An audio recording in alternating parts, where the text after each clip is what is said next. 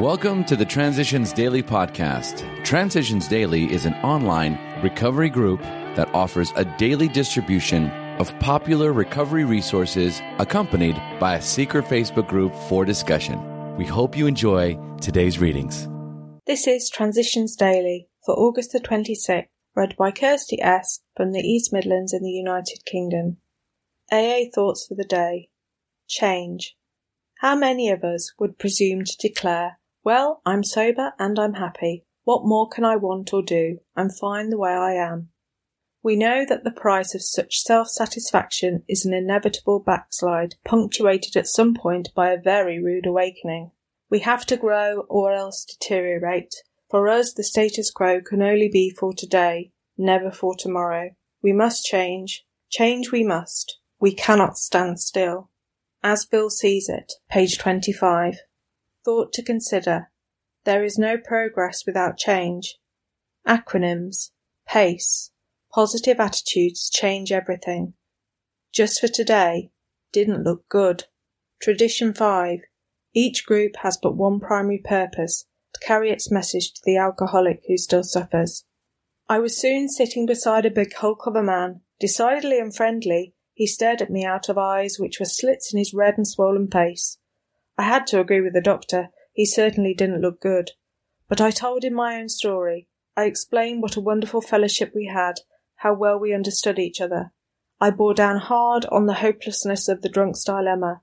I insisted that few drunks could ever get well on their own steam, but in our groups we could do together what we could not do separately. He interrupted to scoff at this and asserted he'd fix his wife, his partner, and his alcoholism by himself.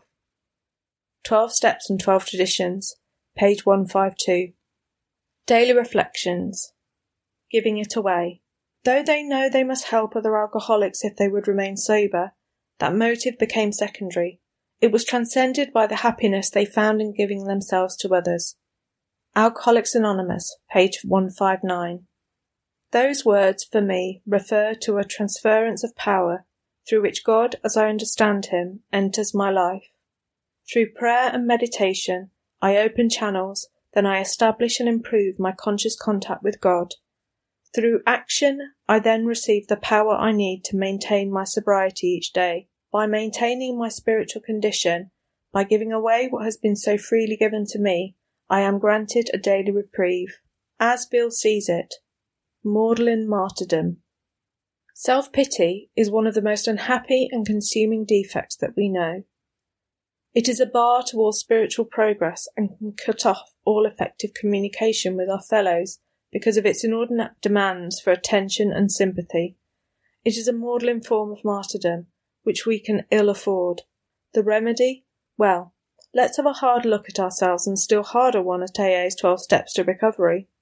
When we see how many of our fellow AAs have used the steps to transcend great pain and adversity, we shall be inspired to try these life giving principles for ourselves.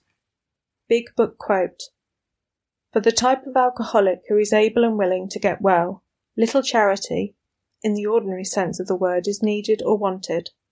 The men who cry for money and shelter before conquering alcohol are on the wrong track. Working with others, page 97. 24 hours a day. AA thought for the day. If we are still clinging to something that we will not let go, we must sincerely ask God to help us to be willing to let even that go too. We cannot divide our lives into compartments and keep some for ourselves. We must give all the compartments to God. We must say, My Creator, I am now willing that you should have all of me, good and bad. I pray that you now remove from me every single defect of character which stands in the way of my usefulness to you and my friends. Am I still clinging to something that I will not let go?